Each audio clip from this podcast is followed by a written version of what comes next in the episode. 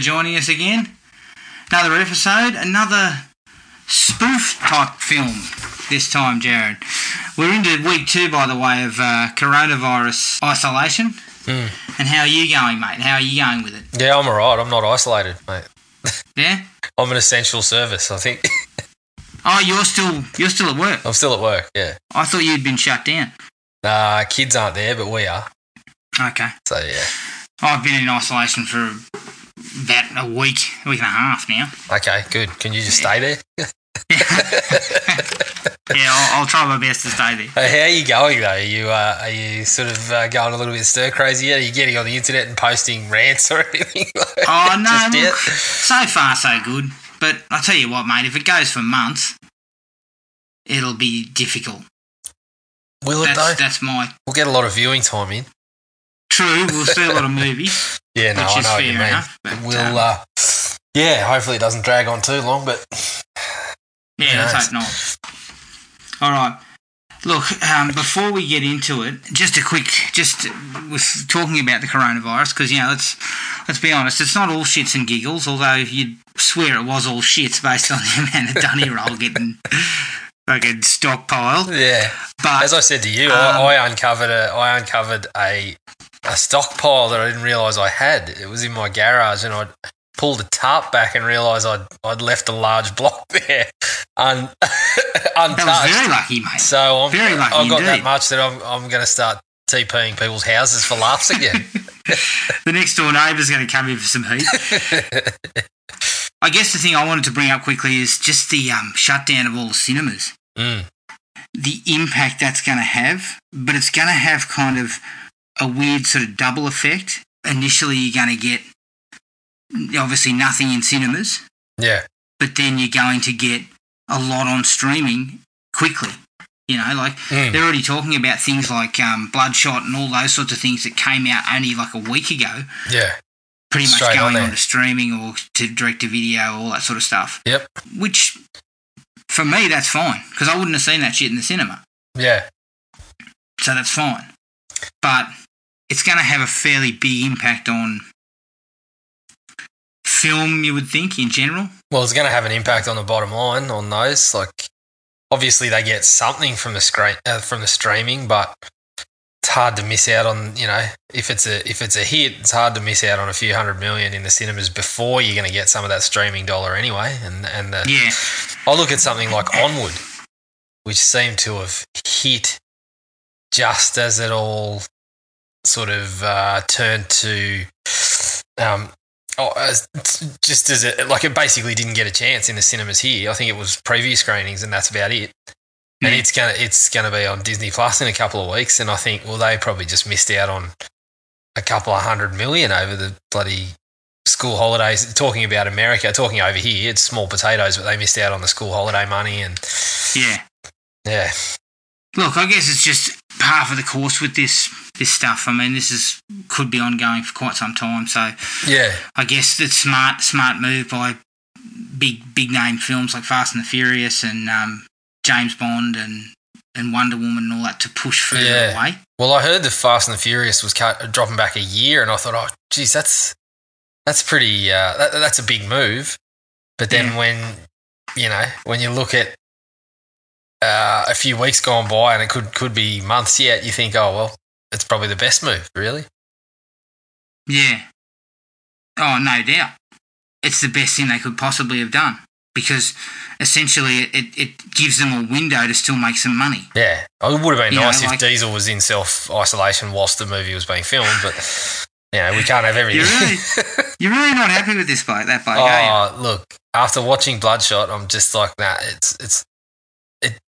I was already on this sort of on this track, but it, the the lack of charisma, mate. There's just no charisma from the The, bloke. The charisma of the bloke. It's funny because, um, you know, I mean, the Fast and the Furious films, like he was talking enough about how he wasn't going to, you know, he wasn't, they weren't going to run running run scared from the, the virus, but maybe some smart heads prevailed because you've got to make some money on yeah, these well, that's why you films. that's why you don't let him make all the decisions, isn't it? Yeah. All right. Well, look, our movie tonight we're back to Arnie territory. I don't know whether to call this comedy or action. Which one is this for Arnie? It's kind of fantasy. It's the Last Action Hero from 1993. We'll go to a break, and here's the trailer for Last Action Hero. This is a magic ticket. What would you do? Oh, I'm in a movie. Who the heck are you? Don't shoot me. I'm a kid. If you could join your favorite hero on the big screen. Yes. And what would he do If I go, how do I get back? if you brought him to the real world? Things were different here. Darn it, that hurt. Arnold Schwarzenegger. Everybody down! Last Action Hero. Rated PG 13. The fun begins on June 18th. Last Action Hero from 1993, directed by John McTiernan, who directed Die Hard and Predator. Produced by John McTiernan and Stephen J. Roth, who produced Scrooged. The stories by Zach Penn, who wrote X2 and Ready Player One, and Adam Leff, who wrote Biodome. and the screenplay is by Shane Black, who wrote The Nice Guys, and David Arnott, who wrote The Adventures of Ford Fairlane. There's, the, there's about half of Hollywood could get a credit on there, couldn't they? That's right. It stars Arnold Schwarzenegger as Jack Slater, F. Murray Abraham as John Practice, Charles Dance as Benedict, and Austin O'Brien as Danny. The budget was $85 million estimated. I'd suggest it was possibly a touch higher than that. I would say somewhere about 100 million. And the box office was 137 million worldwide. Now, just to sort of expand upon what Jared just mentioned then about pretty much every man and his dog in Hollywood um, writing on do, doing some work on the screenplay. But uh, the two-time Oscar-winning screenwriter William Goldman did a polish on the script, and his fee for that polish was a tidy 750k. I actually read. And I believe his it was four weeks. I actually read it was, uh, and this is from that Empire article. They quoted a mil, a million A mil? for the polish.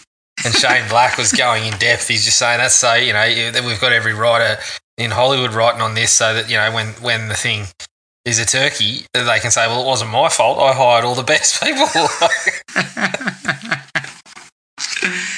All right. What are your thoughts on the Last Action Hero? Uh, look, it's even now watching it, you, you you're still kind of the concept is still somewhat sort of exciting, like that it's it's a little kid that gets to go and live out, you know, the movie that he's he's obsessed with basically. And it was targeted at people like us, you know, it was people that were in the cinemas all the time or watching movies all the time. It had an action movie hero which was right up our alley. And then it contains, you know, it even contains a villain that's got a bit of a slasher type element, and um, so it was right up our alley. And then when you get you get the caliber of people working on it that they did, it's just hard to fathom how it sort of didn't quite work out. Well, it's once Yeah. once you hear the stories afterwards, it's not.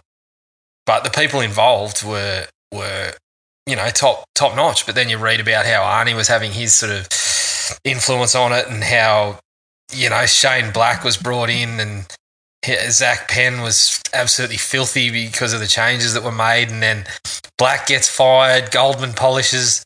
Black gets invited back, and then he's but he's insulted, so he doesn't come back. And all like, all it's just it's crazy what was going on. And then hearing about the little tiffs between John McTiernan, you know, Zach Penn had a cameo, and he reckons John McTiernan shot it and purposely left him out of the frame, and like just stupid things like this. so yeah, it, it should have been much better. I feel like it should have had like almost a Deadpool level of violence to really ram home that parody and yeah, there's just a couple of things that that it didn't have. You can see it feels like a few people's ideas that were, were just not developed. There's some good ideas in there that aren't developed. There is some laughs and there is a, a little bit of classic Arnie material in there that does work, but overall it, it just misses too much. I probably end up at a three. There's parts of it where I was at a two and a half because of just the, the length and there's, there's some drudgery, but three, three for mine. Yeah, I'll, I'll go slightly lower. I'll go. I went two Mhm. and a half, and it's just because you're right. It has it has moments where it kind of finds its groove and and it, it works okay. But it is just let down by some absolutely shit shithouse puns and sort of one liners that don't work and action stuff that's pretty fucking Mm. average. Like it's pretty sort of generic. And what I think the the the everybody involved missed the mark that Arnie was already doing this kind of stuff in ninety percent of his films. Yeah, well, it's sort of. This kind of wink, wink at the audience sort of. I mean, thing. it's clearly supposed He'd to be always done that. It's clearly, you know, some of those lines that miss are clearly supposed to be purposely on the nose, but there's some of them you don't even laugh at, and you like you're spot on with the action. When you when you're making a movie like this, parodying it, the action should be so fucking over the top, and they get to it a couple of times, but they never they never land. You know, it's not supposed to be an Arnie movie. It's supposed to be yeah, the most ridiculous Arnie movie you've ever seen, and it never got there. You know, yeah, that's right. Which is which is disappointing because there there, there was enough quality people involved to make something really Hmm. interesting, and probably could have gone further. Like for me, one of the big letdowns is I actually felt they should have gone into the real world earlier. Like bring the fictional characters into the real world earlier. And have that as a as sort of an interesting take yeah. on what was I going mean, on, and maybe yes and no. out- Like you do have to. You had to be in Arnie's world because that's where the that's where the that's where the, the over the top action scenes and and the, the body counts and stuff have to take place. As soon as you as soon as you take it into the real there. world, there's there's some room for parody, but you miss out on that stuff. Like Well, maybe it should have been 50 50 and maybe it's shorter film. Because fuck, it is. yeah, I think it should have been shorter. And, and for no reason. But I don't think I don't necessarily think they needed more time in the real world. I think it heading into the real world for the third act and whatever was was probably the right move. I guess what they were going for there was the whole Arnie Arnie meets Arnie yeah. type of thing that they ended up doing, which was actually Well, pretty good. it was okay. I felt I like they botched some of that too. Well, they did. They never got anything 100% no, right. they. They always botched Yeah. something. And a lot of it was because I think Arnie's tongue's always been in cheek in the majority of his films. Yeah. So when you get to this, you kind of like, they were really pumping this up. And I've got a really good book that has a chapter on this movie called hmm. Fiasco. And that's what they were saying. They were saying these guys were so. It's a can't miss property.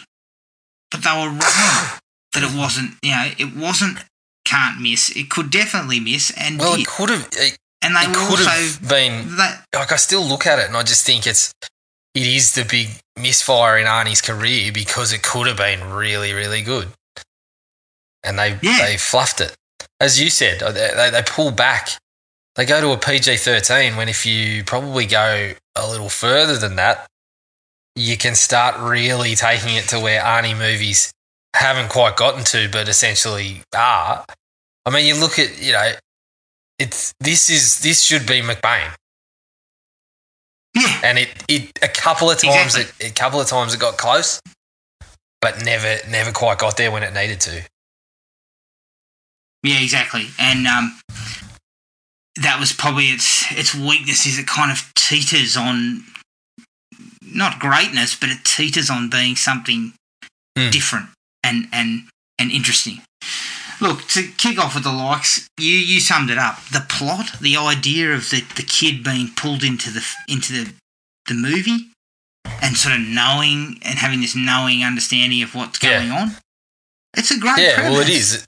Like it's a premise It's, that works. um, you know, it's every movie fan that watches a genre and you know tears it apart. It's kind of like Scream, but if someone was in the movie, you know, he's kind of like Randy in Scream. He knows what's going on, yeah. Uh, but they they sort of use him to they use him and the intention was that they use him to subvert the tropes you know and and and survive and they start on that track but it, get, it sort of gets lost along the way Yeah, but I, I look, it's a decent premise for a, an action film that's trying to do something. well this is the thing it's not And- so as it stands it is just what arnie had done but it, that's not what it was supposed to be right it should have been the comedy, but th- that satisfied the action fans as well because it was a knowing kind of nod. Yeah, and and and, and in saying that, you know, this is probably going into the dislikes a bit early, but in saying that, like, there was no real wit to the comedy. No, Uh, in places, there were little, there were moments where you kind of you had a laugh at something. It was like, oh, well, that you know, that was kind of that was not a bad Yeah. little gag. it feels like you know that. But a lot of the humour was kind the humor and the and the subverting of the you know the knowledge of the genre is what should have elevated it. And it, it Yeah. just yeah, it didn't have that. But uh, as you said, the, like even now, the idea I get, I, I I watch it and I think, to me, this this one's probably remake territory. You know, someone might still Oh, have no a good idea to to offer with this premise. You know, I totally agree. Surprisingly, I think the soundtrack's actually not that bad. Oh yeah, like when Um, when they when they cranked it up in in um in the movie in Jack Slater's world, I know it was supposed to be sort of part of the parody, but when as soon Hmm. as Acca Dacca, you know, starts cranking, I was absolutely loving it. You know, Yeah, uh, funnily enough, Acca Dacca's got a song called "Got Me by the Balls." That's exactly what was going on. Got you by the balls. And you know what? They chuck in a couple of, you know, crunchy guitar, prog rock, bloody wank songs, but they work.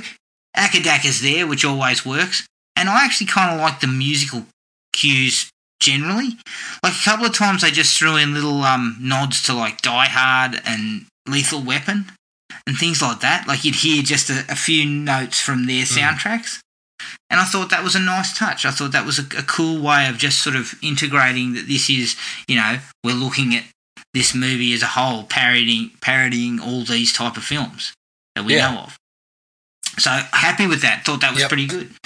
I actually thought Um, the uh, know the opening scene was a nice little parody of action flicks. I thought that's where they that was one of the parts they got got right. I thought they were ticking a few of the Yeah. boxes. That was where, speaking of the quips, the uh, you want to be a farmer? Here's a couple of acres. that's that's one of my. No, I actually felt that one worked because it was so bad, but it was sort of supposed to be. And Uh, yeah, I and it understand. was like Maybe it's Arnie's delivery for me. It was just like, oh, the funny thing is though, I thought of that and then I thought of True Lies, and I was like, a little bit of me was like, what's the difference? Like that would have fit right in. Um, but no, that was the one Yeah, where I felt that was the one where I felt the self awareness was actually there in that Yeah. scene, and then you get you know Tina Turner racing in for a second to im- implore him not to go in. And he jobs that and just the lieutenant governor. bloke randomly. Tell me when the governor gets here. Yeah, it's um. I actually really like that. It ticked a few boxes there. I thought the opening scene at least set some set the scene. We got to understand, you know, Jack Slater. We knew he was McBain. Yeah. you know, it, they, they they went kind of over the top, and you kind of knew, okay, this is what we're in for. Mhm. Um, I actually thought the two villains were actually pretty good. Yeah, Charles Dance and Tom New- Yep. Noonan. I thought they both worked out quite nicely. Uh, actually, Yep. I was a bit surprised because I didn't. I initially didn't even think about the villains. I mean, barely even remembered them Well, Charles uh, Dance is until I sat down. Charles them. Dance is just oh, he's you know he's a good actor, and so he's allowed to kind of go over the top too here, and he has a bit of fun with it. You actually get a little bit of what made him good in Game of Thrones here. You know the the Swami kind of type, and he's you know he he's got a couple of good lines, like when he keeps getting annoyed with his boss. His boss getting the saying wrong. He's like, "That's pie, you Sicilian smuck," and all this sort of stuff. And then Arnie, when he says, "Are you the henchman?" and he's, he goes, "I only go so far as lackey." he, he gets to have a lot of fun with it. My favourite is um, what does he say to him? He says, "I snap my fingers, and sometime tomorrow you will appear out of numerous dog recti." Yeah, yeah. I think he was. He's just good. Good casting. yeah, and he has a, he has a number of really good. I believe he wasn't actually Um, in it till the Goldman polish. Yeah, because I believe the Shane Black one had the guy who runs the cinema. He's Hmm. Yes. the devil. and I don't know what the fuck was going Well, on. Well, but you know what? but that actually sounds like fucking Broforce, the game that I play that's like a parody of all the action movies, and I think that might have worked. that might have worked. it might have. It might have worked. you know, it's, It it's might have worked. silly, but Um, that's that's what it is. That's what it was supposed to be, you know. Yeah, and it might have worked. Again, you don't know it's, because it's a couple of years ahead of the curve, mate. Arnie did fight the devil. That's where we got to. So Yeah, that's true. they weren't wrong. so it was kind of ahead of itself. Yeah, you're right. Oh, my. I love Arnie's Hamlet. Oh, that was brilliant. I love the Yeah, Hamlet stuff. awesome. I thought that was really Not funny. only that, it was really clever. yeah, not only that it's it's you know delivering the you know the the Hamlet lines and whatever, but you get the trailer voiceover. Yeah, Like the guy says, I can't remember what he says. He says something like there's. It says something about something stinks in Denmark or something like yeah, something's rotten in the state of Denmark and Hamlet's taking out the trash. so is it to be or not to be? Not to be. yeah, that was gold. Oh god, yeah, I loved it. I was like the Hamlet stuff. That was the kind of shit. Like it. That reminded me of like Tropic Thunder. Yeah, yeah. like the start of Tropic Thunder. You know, where they all have a trailer for their latest movie, and it's a, it's an absolute piss Yeah. take on everything. Yep. You know. And I thought that was perfect. That was really, really Mm. cool. What do you think of the cinema that he frequents? I thought it slightly uh, resembled uh, Greater Union in town just before it got torn down myself. I don't know. It looked like a bloody off off street porno theatre, as far as I can tell. It was pretty yeah, it was pretty- yeah, wasn't wasn't the place I'd be going to uh, to watch films on my own. I don't think. No. For some reason, I just love the screaming captain. Yeah, Like, he doesn't make any sense. Large portions. you just there going, ah, Yeah, Just what about whenever whenever But- you can understand what he's saying? There seems to be this theme of that some organisation is up his ass, but he keeps he keeps saying it in different ways. Like he's he's there going, I got the Save the Eagle Foundation tap dancing on my Hershey Highway. but he, every time he says it, it's a different organisation doing something with a different name for his fucking backside. it's Yeah. gold. I love that. And for some for some reason, I mean that's the that's the piece of genre stuff that I kind of love Yeah, You know, that's because that always gets mileage. It's always Yeah. funny. It's Well, I mean, we're still talking about how Um, much we like that in Bad Boy. You know, Joe Pantoliano's Yeah, yeah, character, that's right. not only he's a good actor, but essentially because every time something goes wrong, he blows his top, and we love it. Like, Yeah, exactly. Exactly. So I, I kind of love that. And he doesn't overstay his welcome. And he has this piss funny line when he goes, Deep down, you guys love each other. And he goes, Just how do I feel about that, this weird puppetry?" yeah. No, I'm like, yeah, Yeah. that's it. uh, he's good. He's Um, good. So I really like that. I, there's a, there's one sequence that I I, I never I never even remembered it. He walks into his dodgy apartment with the Yeah. kid, immediately starts firing shots into the into the, the uh, yeah. the closet. Opens the door, the bloke falls down, he's dead. And the kid goes, "How the hell did you know he was in there?" And he goes, "He's always in there." Yeah. And then you see, you know, once the bloke falls out, I had to pay for hundreds once the of bloke falls out, his entire wardrobe is the shirt, the jacket, you know, 10 pairs of the same boots, and 15 guns lined up. yeah, that was pretty good. I like that. Yeah, I like that. It was, and Arnie just pulls it off with a bit Yeah, of so that's the, that's where the parody kind of works, you know. It was one of one of a few sequences where where it was on point. I thought. Now, for me, there is a large portion in the centre that doesn't work at Mhm. all. That I will Yep. get to. I do. Once they've moved into the real world, that shit works. The finale is actually the best part of the film for me, where he has to take on the Ripper back up on top of the thing, and he fight, he shoots it out with Mm. him, and then he, he saves Arnie, or Arnie tackles him. You know, Jack Slater. But to me, there's that whole thing about like I, I didn't mind that scene, but to me, that's that's where a lot of the that's where it's Arnie being Arnie, right? I didn't get the parody until you know after he punched some windows and things like that, and then he's like, "Oh, that hurts." We get a little bit of that, Yeah. but then the rooftop stuff I felt was a little bit of Arnie being Arnie.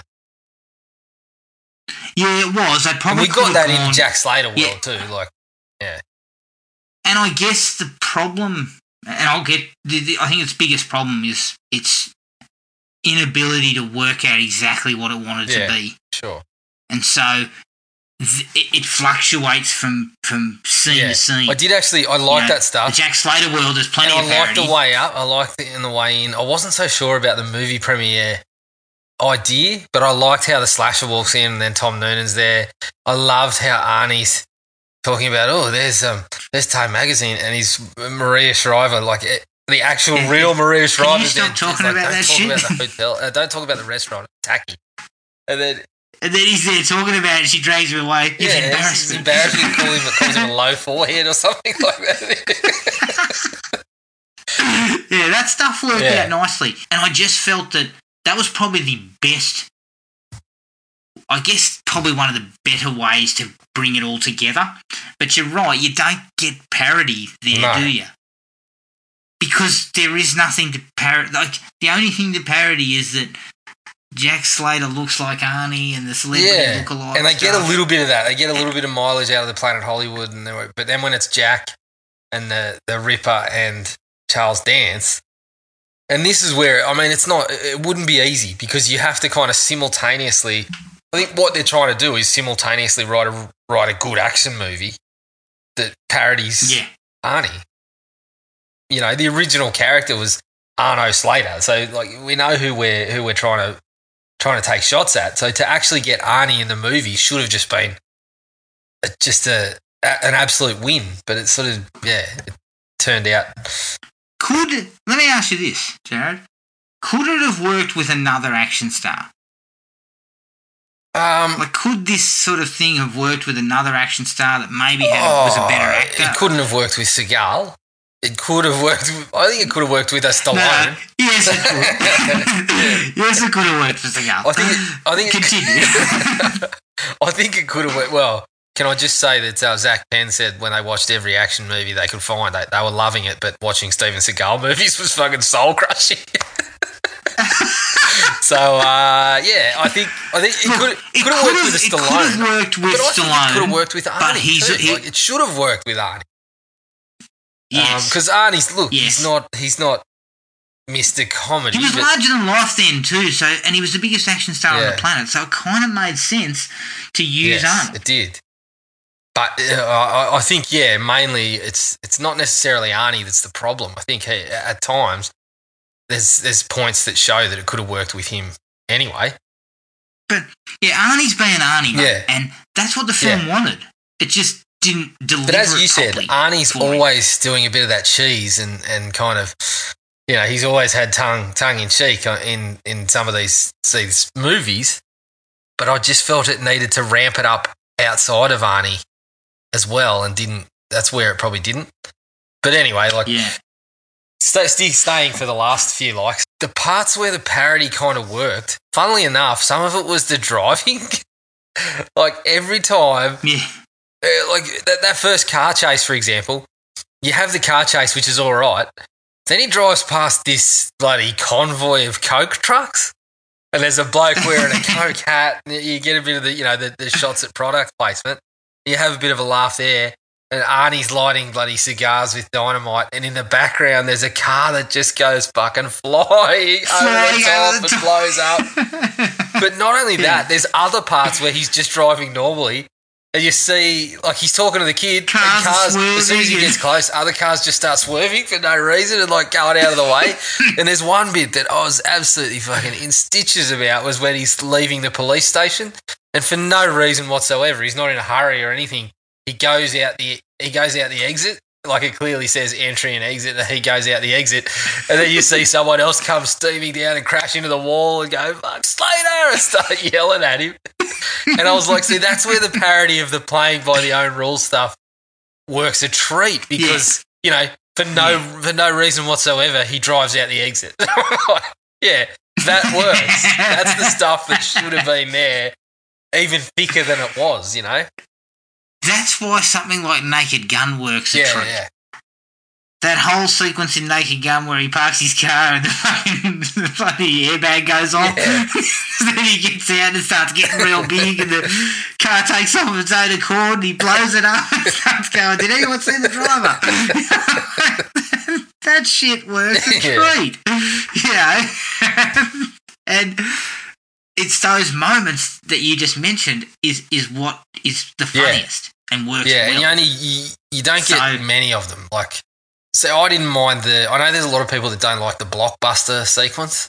I actually didn't mind that, Yeah, that mainly alright. because uh, not necessarily the Stallone thing. I did get a laugh out of the Stallone thing, but the fact that every bird in there is super hot, and then he's kind of like the Yeah, kid actually references no that. You know that that's the stuff that Yeah. sort of works for me. yeah. I also liked uh, I liked the Robert Patrick cameo. A little bit confused about the Sharon. Stone one, but but Patrick strolling out of the police station was excellent. And there was another thing about that whole cop setup that I think they they fluffed too, which I'll talk about later on. But there was another part of that that should have worked. I'm have not sure about Whiskers. Whiskers was a yeah, he was he's a dislike for me. a very big Yeah. mistake. That didn't make No. sense. All, all that that's sort what I've got- I've got back to- got to- was um, Who Framed Yeah, Roger well, I've got. I've got a uh, I've got a little bit to say about Whiskers and uh, that whole setup later on, but yeah, that, that stuff didn't work. Yeah, more of the more of the driving out the lines for you? exit. I needed more of that. Do did you have any other lines? um, no, not well. Well, I did get one more chuckle out of when they go into the real world. Oh, sorry, before they get to the real world, when he's when he's talking to uh, practice, and he goes. "Danny told me not to trust you. He said you killed Mozart." and the That's bloke's right. going, Mo "Mo who?" who? Zart." that was good. I really like that. They Yeah. should have had. I think they should have had more lines like that than the quips. They should have played more on the Exactly. misunderstandings. Like when he said, "Oh, you know, I'm the famous." famous who he said, "Oh, yeah, I'm that famous comedian, Arnold bloody Arnold, yeah, Arnold Braunschweiger or something." like yeah, I'm a famous comedian. Yeah, that stuff. That stuff. Um, uh, maybe that's where the real world stuff little- could come in a bit more. It's not great champagne comedy, but it's it's more witty than some of the shit they kind of hang their Yeah. hat on for long stretches. They hang their hat on one particular sequence I fucking Hmm. hated. And it's because they don't go for enough of that sort of misunderstanding. Jack Slater's a kind of a bonehead, and, and the kid, you know, the kid's got to sort of Yeah. rescue him. Do you know what I mean? Like that could have worked both ways in, in Slater's world and the real. Yeah, sure. world. But it seemed like they didn't No, no. bother. After about half an hour, they just stopped doing it. Yeah, that was. Uh, any no, other that was it for me. All right. The biggest problem with the film for me is exactly what I said before, what I touched on before, is it just didn't quite know what it wanted to be. No. Did it want to be an action film that had humorous elements that were spoofing the genre? Did it actually want to be a spoof, kind of like Naked Gun? Was it trying to be a comedy with a sort of coming of age element or a kid and him sort of was it an adventure? Hmm. It didn't know what Well, it for me, this is where you know it departed from the original stuff. Like I think Zak Penn and and who's the other bloke that originally wrote it? Yeah, they they they knew. I think they knew what they wanted, but I think it just sort of drifted. Like like when I was watching it, I was saying this needed to be more violent. That was one thing I was saying. I was saying these shootouts needed to hmm. be ridiculous. You know, they needed to have people getting limbs blown off and things like that. Hmm. and I think not particularly that sort of thing, but as far as I know, their script was that. When I went back and read about it, it said that's what they had gone for. They'd gone really over the top with that sort of stuff. And not spoof, but they had tried to parody the genre in that sense. You know, they tried to have more of that that cop, you know, um, laughing at the cop living by his own rules, and then taking the kind of violence that you see in those movies to the extreme, which is, I think, that sh- that should have happened. Yeah. In that way, when you And get those the- straight straight down the line action, action sequences that Arnie had, that's what you're getting. The difference is that you're getting these extreme ways that people are getting dealt with and stuff like that. The interesting part of it for me is reading that book of mine is that it seemed like Arnie didn't really know what he wanted to do either. No, Like he was kind of he wanted to be in the PG thirteen world and have the, the whole relationship with Yeah. the kid, and then after it turned into a flop, he comes out and says, "Oh no, people don't want that. They want the violence and the and the gore and stuff that Arnold's known for in his action films." I'm like, make up Yeah, I think mind, he, um, you didn't seem to know what you. I think he got do. caught up in the business. I think his input was more of the sort of business and because I think part uh, Black was probably on there in you know because of Arnie, and I don't know whether I have a feeling that Shane Black would have been good for this too. Like the stuff that because he reckons none of his stuff is there, none of his lines and stuff stayed in there.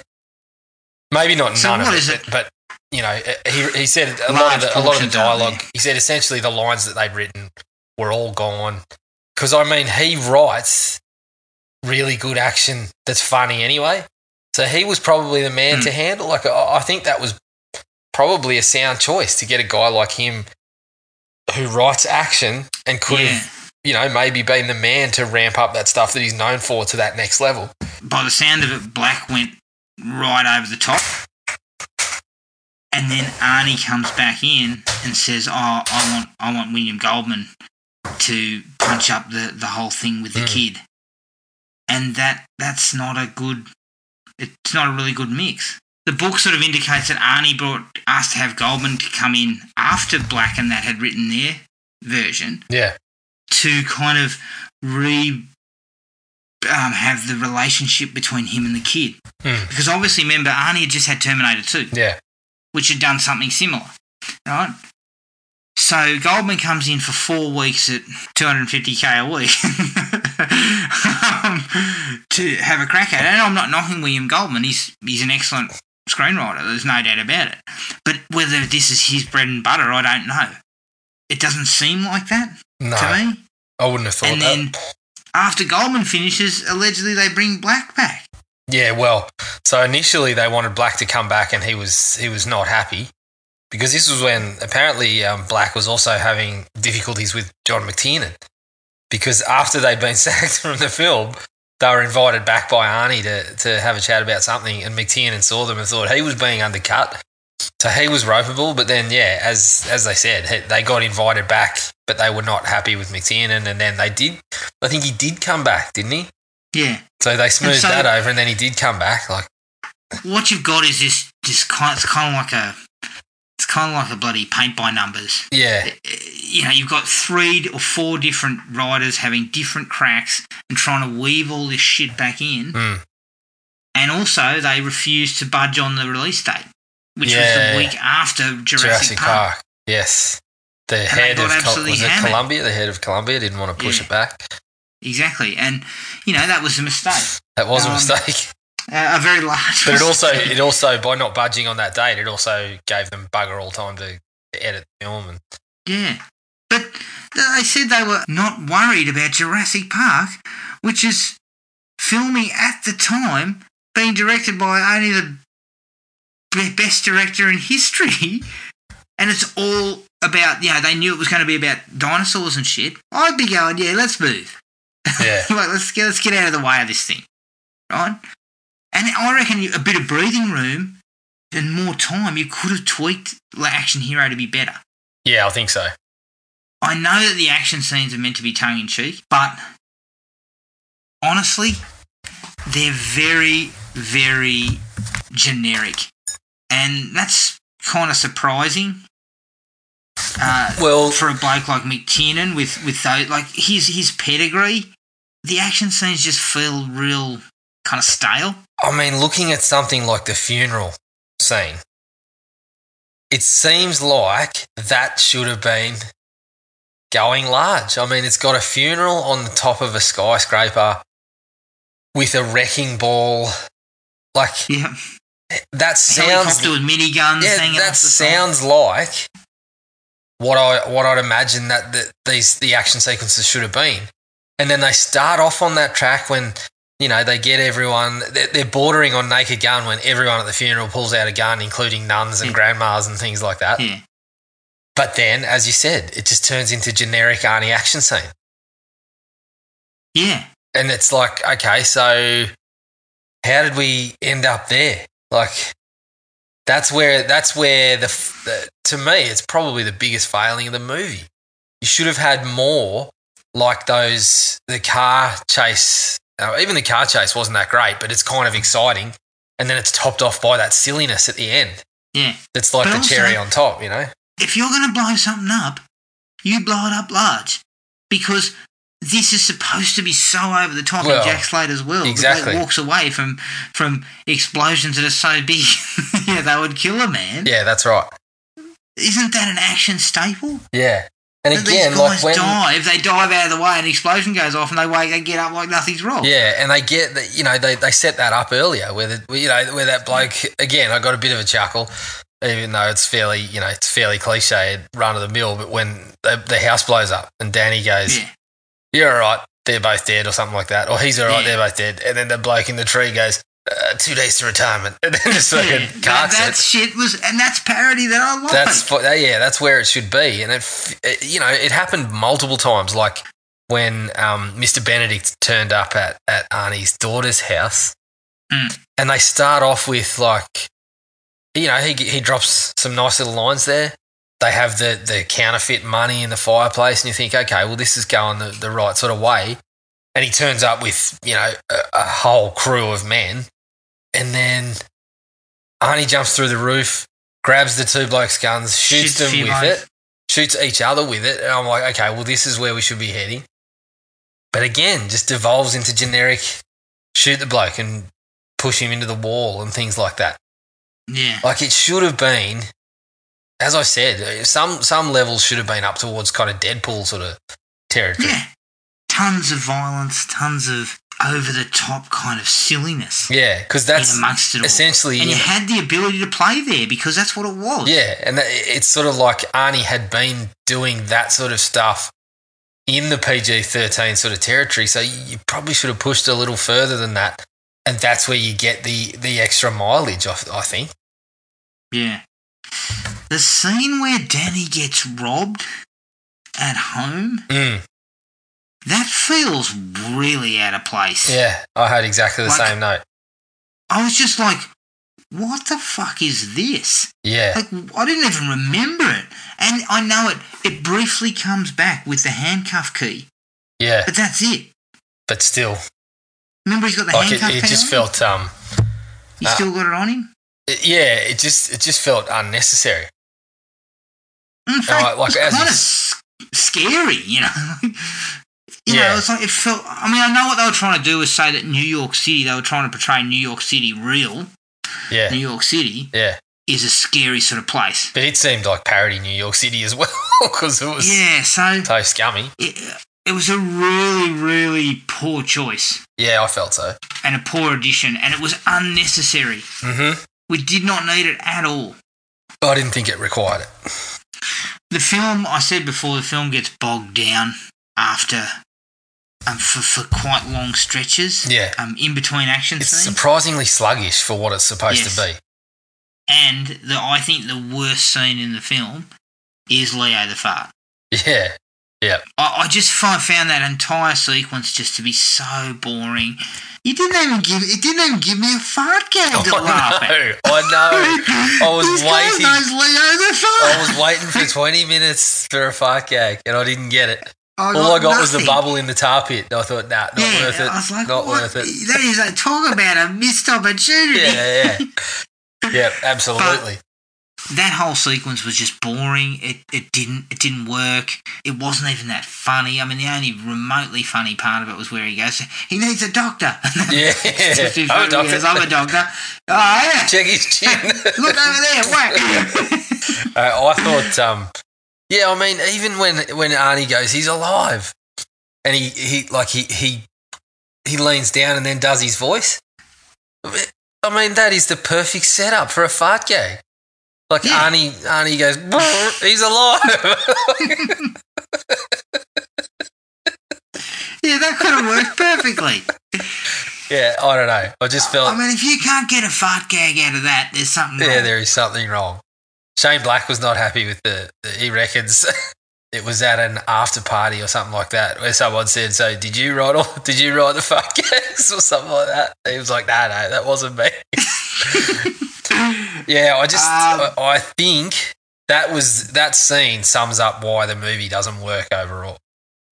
Yeah. And I was probably I was probably generous with the three, but I was just thinking about the things that you know, like a couple of things I noticed more this time around. Like previously, I'd noticed the things like driving out the exit and stuff like that, and laughed at him, but I hadn't quite paid as much attention to when he's just driving normally, and you see just car after car like squealing out of the way, and Yeah. like that, those sort of things bumped it up for me a little bit this time around.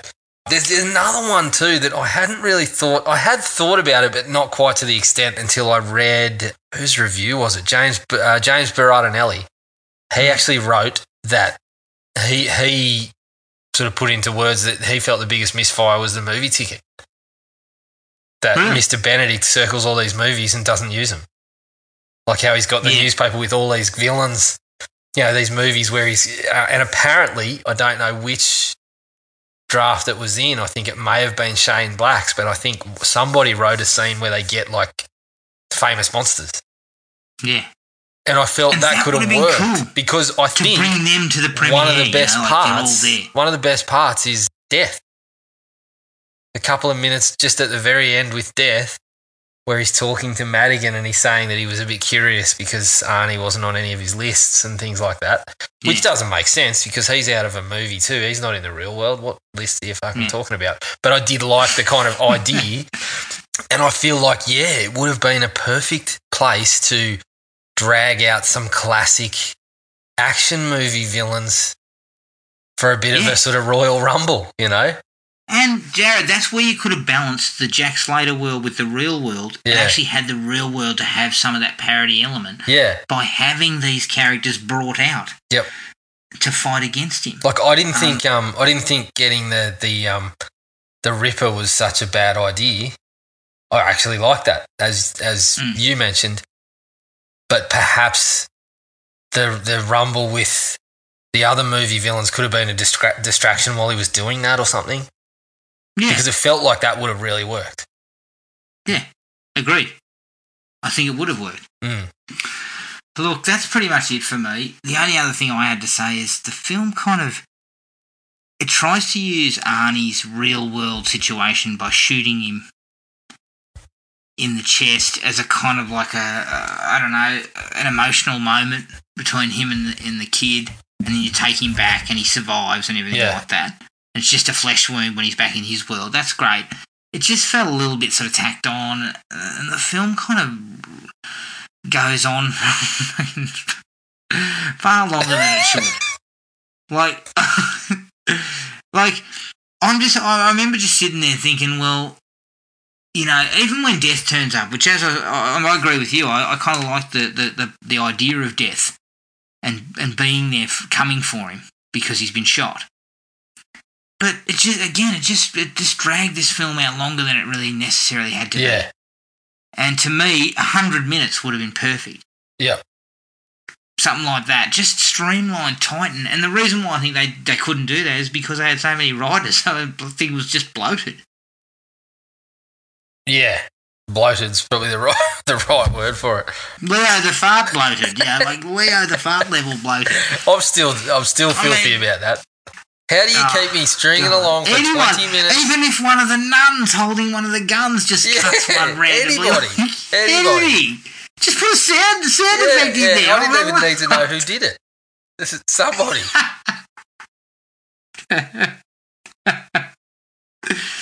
Yeah, Ah. not good enough. yeah, have you got any other No, dislikes? that was pretty much it. All right.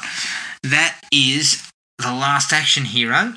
Now, we're just going to take a quick break and then come back and have a quick chat about some. Because The Last Action Hero was a flop, like a major flop. but we're going to come back and have a quick chat about a couple of films that they were flops, but I still feel uh, they are decent films. Mhm. So we'll take a quick break and back in a sec.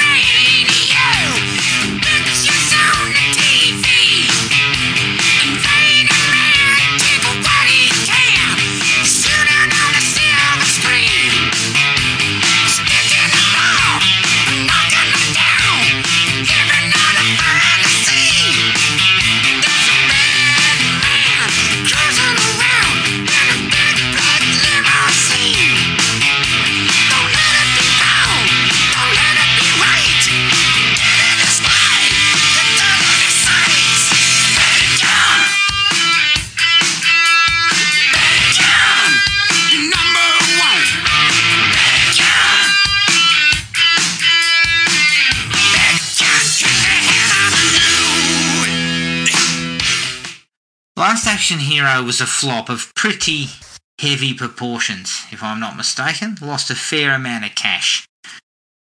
But not every flop, as far as I'm concerned, is an absolute piece of shit. For every Cutthroat Island or The Postman, you can find a few good ones that just either didn't quite find an audience or were perhaps a little bit over budgeted and it ended up costing them fairly dearly.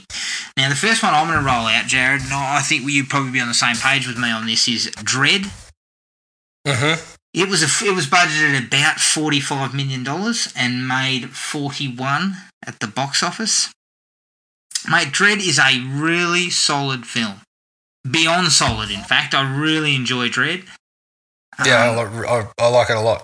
I think it probably was uh, probably a little bit over budgeted, and it just didn't it didn't connect, which is disappointing because you know there's always this talk of a sequel floating Yeah. around, an opportunity to do a sequel, uh, and and Karl Urban keeps saying he'd be interested, but let's be honest, it's probably dead, dead by now. Yeah, the only thing uh, the only thing keeping it alive is is probably that that Dredd is is it's got legs. People, some people discovered it after it had already been in the cinemas, and Yeah, one thing it also did well was use 3D pretty well. yeah, When they were trying to punch everything out in 3D, it actually used it pretty well yeah, it did. with some of those slow motion sequences and things like that. Yeah, and, I, and look, it's disappointing that it couldn't it couldn't sort of connect because I, as far as budgets go, it's pretty modest, really, isn't it? Forty five million in this day and age is fairly modest. So really, the fact that unfortunately it couldn't it couldn't grab anything, it couldn't grab any box office dollars is probably a, an unfortunate situation. So the next one for me is um, some people would probably laugh at this, but it's Waterworld which was budgeted at a hefty $175 million, but made 264 And according to reports, well, according to the filmmakers, it made a profit, Jared. Hmm. I, I would question that. but as, as far as a movie goes, Waterworld's not that bad. Yeah, yeah, Like, it reminds me very much of Mad Max. yeah. I actually see. I'm, I'm the same. I don't mind Water Waterworld at all. It's not. It's not great, but it's it's a solid solid film that just has the reputation that it has because it lost so much money more than sort of. Well, supposedly lost so much money. You're telling me it made a profit, turned a profit. look, they, allege it made a profit. I think that's bloody what's commonly known as um, uh, interesting bookkeeping. Yeah, but normally it's the other way around, right? The movie makes you know five hundred million dollars, but they but the bookkeeping is such that it's in the negative, so they can say that no, no, it didn't make money. You can't take a cut of this. But yeah, it's yeah, the reputation is purely because of the money, not necessarily because it's a it's a terrible film because it's not.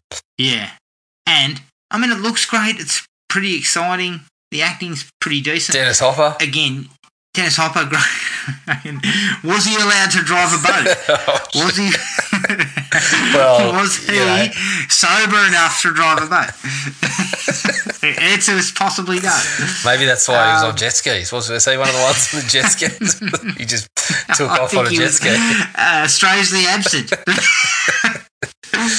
that that film's problem is simply that if it had been budgeted at a hundred million, nobody would be saying a word. Yeah. If you had gone and filmed it at Because- the local pool, for example, instead of constructing sets in the Well, if you ocean. weren't using CGI technology to put buddy Kevin Costner's hair back in. Jesus. Yeah, all right. Good on you. Yep. Now, I'm going to throw one at you, Jared, that surprised me from its budget, and it, I will say that I can understand why this film definitely lost a lot of money, is Hart's War, Hmm. which was budgeted at a absolutely astonishing $95 million. Shit. $95 million for a POW courtroom sort of thriller. Expensive courtroom. Strangely enough, it made 32 million. Were they paying real lawyers or something? Like, Absolutely. yeah. Absolutely fantastic film. I love this film. Yeah, it is a good I think it's an absolute gem. Yep. But any idiot who decided that $90 million is the way to go, shit, we've got this um, script called Hart's War. How much do you reckon? Yeah. How much should we budget for? Look, oh, 90 I can tell you it wouldn't have been Greg- Gregory Hoblit because that was at his, you know, at the stage where anything he touched was gold, according to me and you. Oh, well, do you think he got 20 million? no, no, he'd be lucky to get twenty dollars. The poor bastard. Yeah, I actually, this is probably my favourite one on the list. I actually really like that movie. Yeah. I think it's fantastic. I think I've got one that'll be a little bit higher than that. But uh, yeah, I- I'm going to throw you, you this one at you. Terminator Dark Fate yep, had a tidy budget of 196 million and made 261. yeah, You said this was actually all right. yeah. I quite liked it. I think I still stand by that. It's. I personally thought it was the best of the Terminator films outside of one and two. Given what's happened to the franchise recently, was it a good call to spend that much money on it? Not, not so sure. I still, too, for me, that the, the explanation for Arnie being in the movie is just ridiculous, and I can't, I can't get over that part of it. Is it fair to say this could have been like one last big payday for Arnie? Possibly, yeah, possible. Um, Because that sort of budget is large when you don't have a lot of stars in it. Is James Cameron getting a large payday for that as well? I mean, shit, His that budget return. would give Jason Blum a heart attack. Fucking Jason Blum could have made two years worth of films Two. with that budget. okay, fine.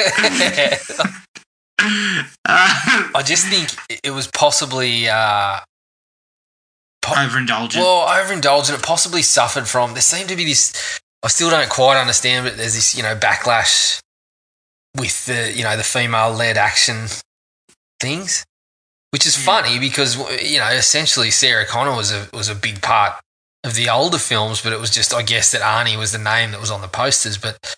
Yeah, you know, but bringing Sarah Connor back for a big role and having the, the female Terminator and the new female sort of figure that's in the movie as well. It, it- I don't know. It's just seemed I can't help but think that that played a part, which is a bit sad for mine because I prefer to just judge it on the merits of whether it's actually a good movie or not. Um, Yeah. And I felt it was a pretty good movie. I actually think the Terminator was probably the best one we've had in a little while as well. But yeah, So it sounds like it. I mean, I haven't seen this. Just um, you know, letting everyone know I haven't actually seen this film, but it sounds like there was plenty of good ingredients there. Yeah, Like, for sure. like, and, and they were mixed together all right. Yeah, I, I can tell you when I was sitting in the cinema watching it, I was I was really pleased to have Sarah Connor back. There was portions of the movie where I was just like, "Yep." Were you This was great. like that during Terminator Genisys? Surprisingly, no. Um, Because yeah, that shit, it was fucking terrible. yeah, and And it would have had a similar probably budget, I reckon. And- but it made, I think, four hundred million. and even prior to that coming out, I was n- I've never been huge on Emilia Clarke as in terms of acting chops. So I wasn't so sure how she was going to go as, as Sarah Connor, and I don't think she did a very good job there. But uh, they made the wise move in Terminator Dark Fate 2 to do what's now become accepted is just to wipe away other sequels. Just forget about them and just go with your own story that's just completely disconnected, which is fine by me. Like, I think if you've got a good Totally idea to agree. offer, you, you, you go you go for that that option. But yeah, it just it, for whatever reason it just didn't connect. I mean, people weren't looking for another Terminator movie. maybe they maybe it was a three strikes and you're out. Yeah, if only that was um, being used for other franchises. I'm going to throw one at you that's probably the biggest budget of the lot. Yep. And I think, yeah, it's pretty easy to work out why this didn't really connect. The Lone Ranger, Hmm. a $250 million budget and made 260 Yep. uh, it's pro- to me it's pretty simple that why this this was Gotta- reasonably entertaining. Got to spend money to make money. Ten million. This was a reasonably entertaining little adventure picture, but it was three hours long. yeah, for starters. Yep. And you, your main star wasn't really the star, so to speak. no, You know, like the main character, yeah, which I think hurt you because you were trying to kind of connect it with, um, because it was the same people behind Pirates of the Caribbean. yeah, yeah, So you're trying to connect those dots, and it's probably one of those things where it wasn't really judged on its own. What it, what the actual, f- you know, quality of film it was. It was more about, oh, it's not Pirates of the Caribbean. mm-hmm. You know, even though it's by the makers of Pirates of the Caribbean, it's not the same, and it didn't, and people just kind of weren't interested. yeah. Plus, I was also not really sure what Johnny Depp was trying to do. No, I'm not sure many Uh, people that were. shit was kind of out there. Yeah, is and and maybe that didn't connect well either. No. I've got to be honest. I was actually really excited when I heard they were making a Lone Ranger movie. But yeah, it, I, the reason I was excited was because at the time I was I'd had read a run of comics where someone tried to sort of bring bring the, Lone Ranger back.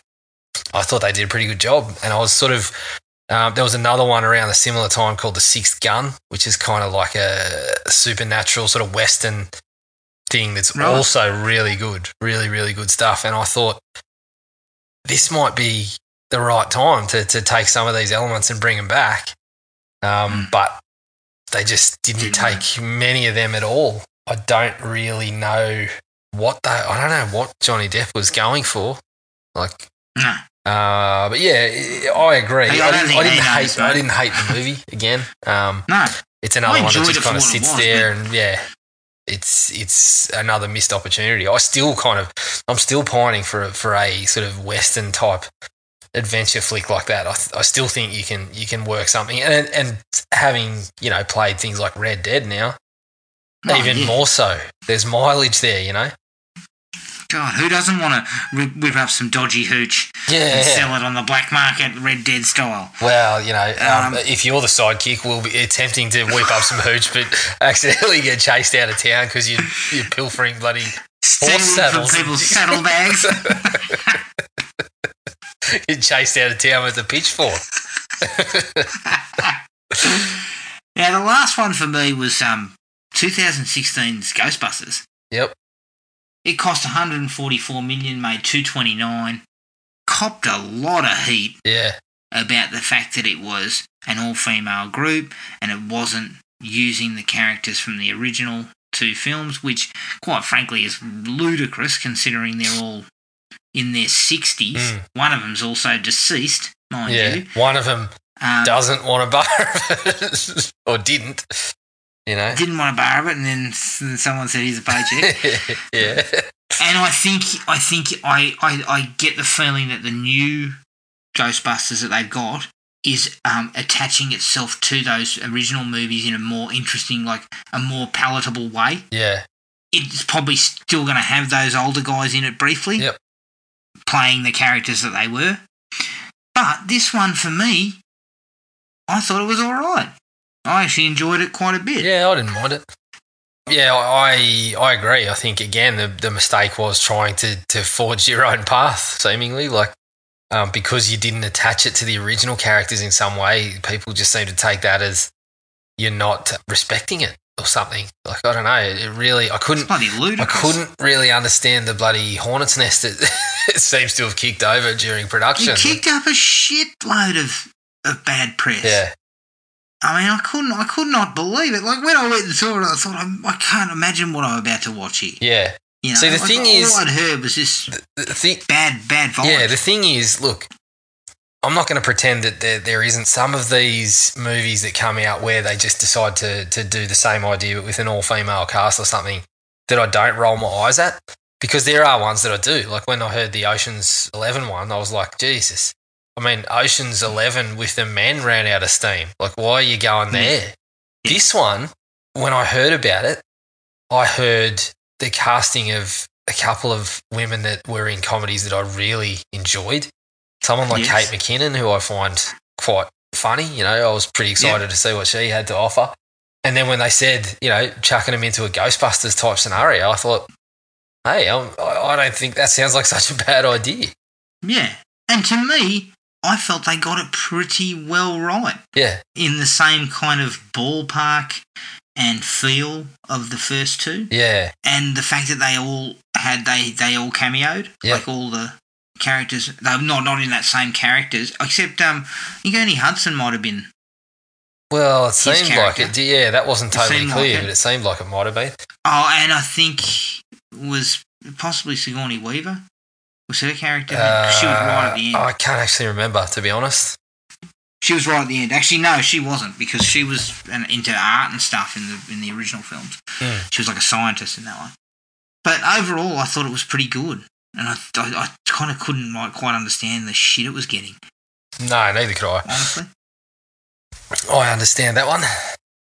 That's that's it for me. That's all I've got on my list. Yeah, well, my list had a, had a couple of similar ones, but I'm just going to throw one more into the mix. Yeah. Grindhouse. Grindhouse. Yeah.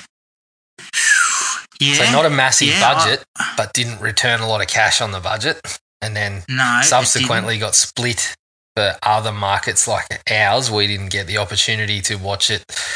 I actually did. Sorry, I watched it as it was originally cut. Um, didn't. You see it in the cinema in Melbourne? Yeah, yeah. So I'd seen it. I'd, I'd seen him in the cinemas prior, but then I, I got the chance to watch actually the Grindhouse rather than the cut into two movies version. One of my one of my mates in Melbourne sort of invited me along to to check it out. I probably wouldn't have actually noticed it was on until he he uh, advised me that there was a cinema that did this sort of stuff, and then yeah, I went along and checked it out with him, and it was it was awesome to be able to see it like that. But yeah, I think it That's was a really around. interesting one I think it was around seventy mil or something like that, and I think the American take was only about twenty five or thirty. Yeah.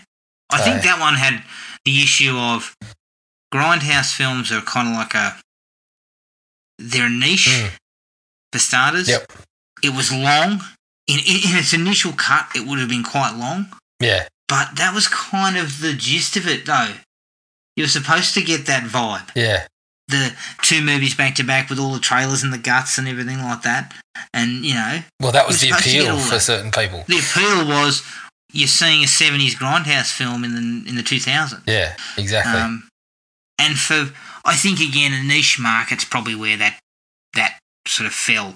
Correct. um, but in terms To of spend uh, so that much money, probably it's a bit like sort of your Terminator Dark Fate. Was it really necessary to spend that much? yeah, money? but when you think about it, it's a Tarantino picture and a Robert Rodriguez picture. It's two movies. You know, so Yeah. you you you you seventy So mil for two movie. movies, but yeah, the, the, I guess when you're looking at the box office, it is paying for one movie essentially because they were selling one ticket.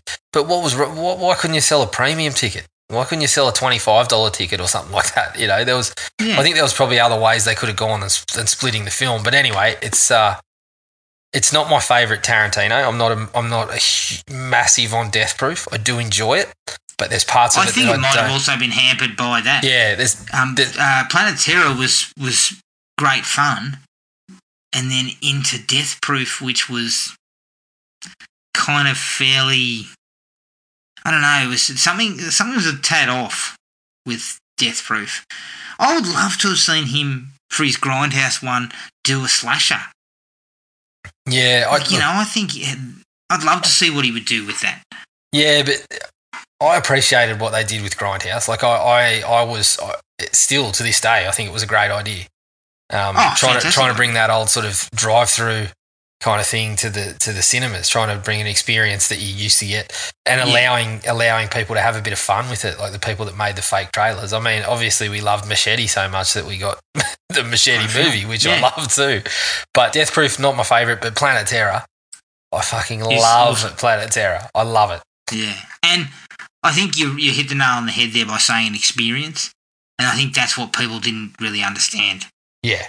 or they didn't really want, or they didn't get. You know what I mean? if people who didn't know what the, what they were going for, if they just see oh grindhouse, but don't actually know why it's called grindhouse, or and I think unfortunately that turned out to be a fair portion of the audience. They wander in and Yeah. start watching Death uh, Planet Terror, sorry, and they think what the fuck is this? yeah, You know, you missed missed the, what it was actually going for. yeah, and I think that that's that's quite sad because it was doing something that like that's that's one thing Tarantino does really well, and that is being able to kind of hit all these genres and stuff he's interested in, and they're not they are not things that you'd think mainstream audiences would be for. No, I mean, Once Upon a Time in Hollywood, for Christ's sake. yeah, I mean, I'm looking at that. It's a fantastic, it's a phenomenal film, but I'm thinking young people won't be interested in this. But it, he just seems to be able, he has that knack of being able to get people interested. yeah. And it's sad that he couldn't get people interested in Grindhouse. Well, I think, 'Cause it was- funnily enough, even though I'm sort of defending it, I think Death Proof was one of the ones where it was. Um, I think that was the one where it was kind of. He didn't do a good job of getting people interested in it. I think he indulged some of what he wanted a little too much in that one. Um, Yeah. But even so, a little bit like Kill Bill too. yeah, you know, a bit like that. Yep, That's a, that's, that's a good choice, though. It's a good choice. But there you go. Even if the film's a flop, it doesn't mean it's an absolute piece of crap. All right. That is the end of our episode on Last Action Hero. You can find us on Podomatic, iTunes, and Spotify. Send us an email at thrillme at iinet.net.au. We're on Facebook at Thrill Me Podcast Australia and at Podomatic at thrillme.podomatic.com. We're also on Instagram at Thrill Me Podcast AU. Make sure you rate and review us on all those platforms so we can um, spread the word out. Now, keep an eye out on our Facebook page for information on the next movie. But until then, take it easy and we'll catch up with everyone later. Cheers. Find the podcast at Podomatic or on iTunes. Don't forget to rate and review.